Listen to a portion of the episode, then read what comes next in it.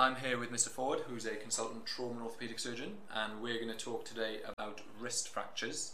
So, first of all, classic medical student question: What is the definition of a, of a for example, Colles fracture? Uh, okay, so this is a, a much overused term in, uh, in the orthopedic experience. Um, and so classically, Colles described this before x-rays were invented, and so very much a clinical diagnosis. And he talks about a fracture that occurs in osteoporotic bone within one inch of the joint with dorsal angulation and displacement, giving the classic dinner fork deformity and also associated with a ulnar styloid fracture. So that's the classic Colles fracture, which sure we do see frequently, uh, particularly in older patients, obviously.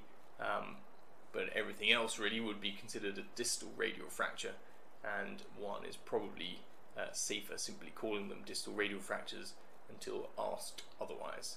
Um, the other names attached obviously include uh, a uh, Smith's fracture, which displaces the other way to the uh, anterior side of the palmar side, and also a Barton's fracture, which is a partial articular fracture, uh, i.e., it goes into the joint and again is associated with uh, an unstable wrist and fracture.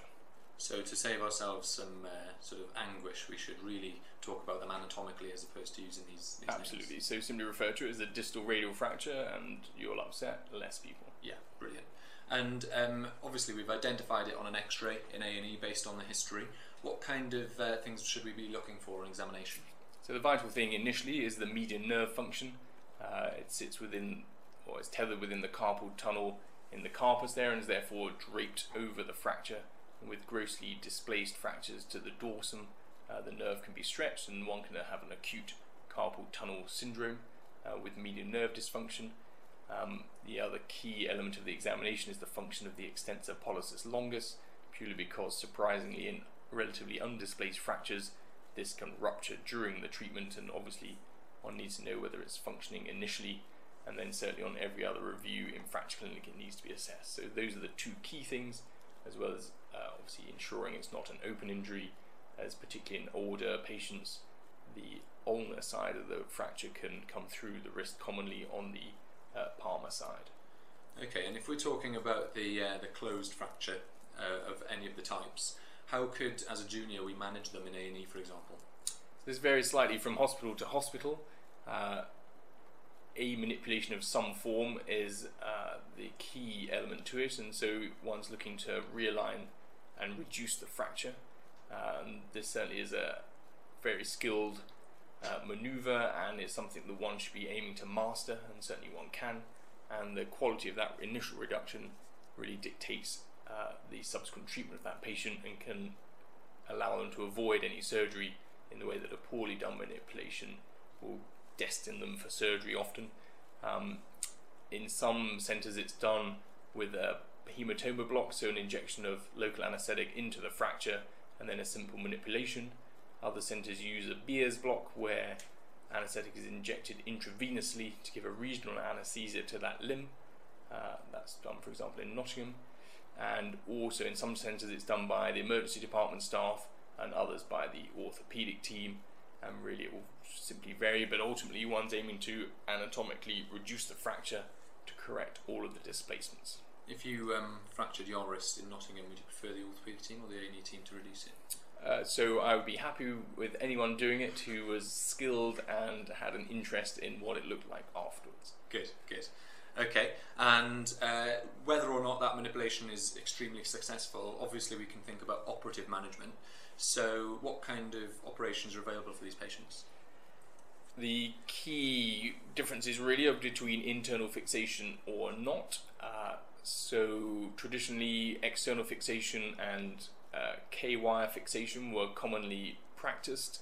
Uh, there's no doubt these give poorer looking x rays as the reduction is never quite as beautiful as one can achieve with a plate. Uh, and recently, uh, the classic plate, the DVR plate, many people have heard of, which works very well and gives good looking x rays. Although, curiously, despite really quite a large amount of research effort put into this recently, I think it's fair to say that no one has convincingly shown that anything other than the x rays improve with the internal fixation, which isn't to say that we don't do it and it's uh, not necessarily the wrong thing to do, but I think one needs to be very clear on what one is hoping to achieve. So I think with internal fixation, you have a better looking X-ray and a quicker return to function. Uh, by the time one gets to between three months and a year, uh, I think no one has convincingly shown any improvement in function at that stage. And certainly in the long term, there's no evidence that better reductions improve any sort of uh, post-traumatic arthritis either. Um, so one just needs to be clear on what we're trying to achieve with that treatment. But those certainly are the treatment options. Okay, and uh, regardless, so say we talk about operative management, um, what kind of long-term outcomes are we looking at? Um, so most people will get back really to their pre-injury state uh, with a good reduction and uh, some physiotherapy. Um, there is no doubt that it takes some time to achieve that, and one sees improvement for up to six to nine months following the injury. Um, in terms of uh, objective assessment, the grip strength is probably never quite as strong as it was, but having said that, most people are able to fully function with a slightly reduced maximum grip strength um, as life doesn't require that. Um, certainly, one wouldn't expect a great deal of post traumatic arthritis, and one would expect good function to return. Brilliant. Okay, so I think to summarise, the key things are the classification, talking about it anatomically as, as opposed to using these names. Also, um, good and adequate anaesthesia for a good reduction. Um, and I think finally, it doesn't matter who does the reduction as long as they're skilled enough. Absolutely. Brilliant. Thank you very much.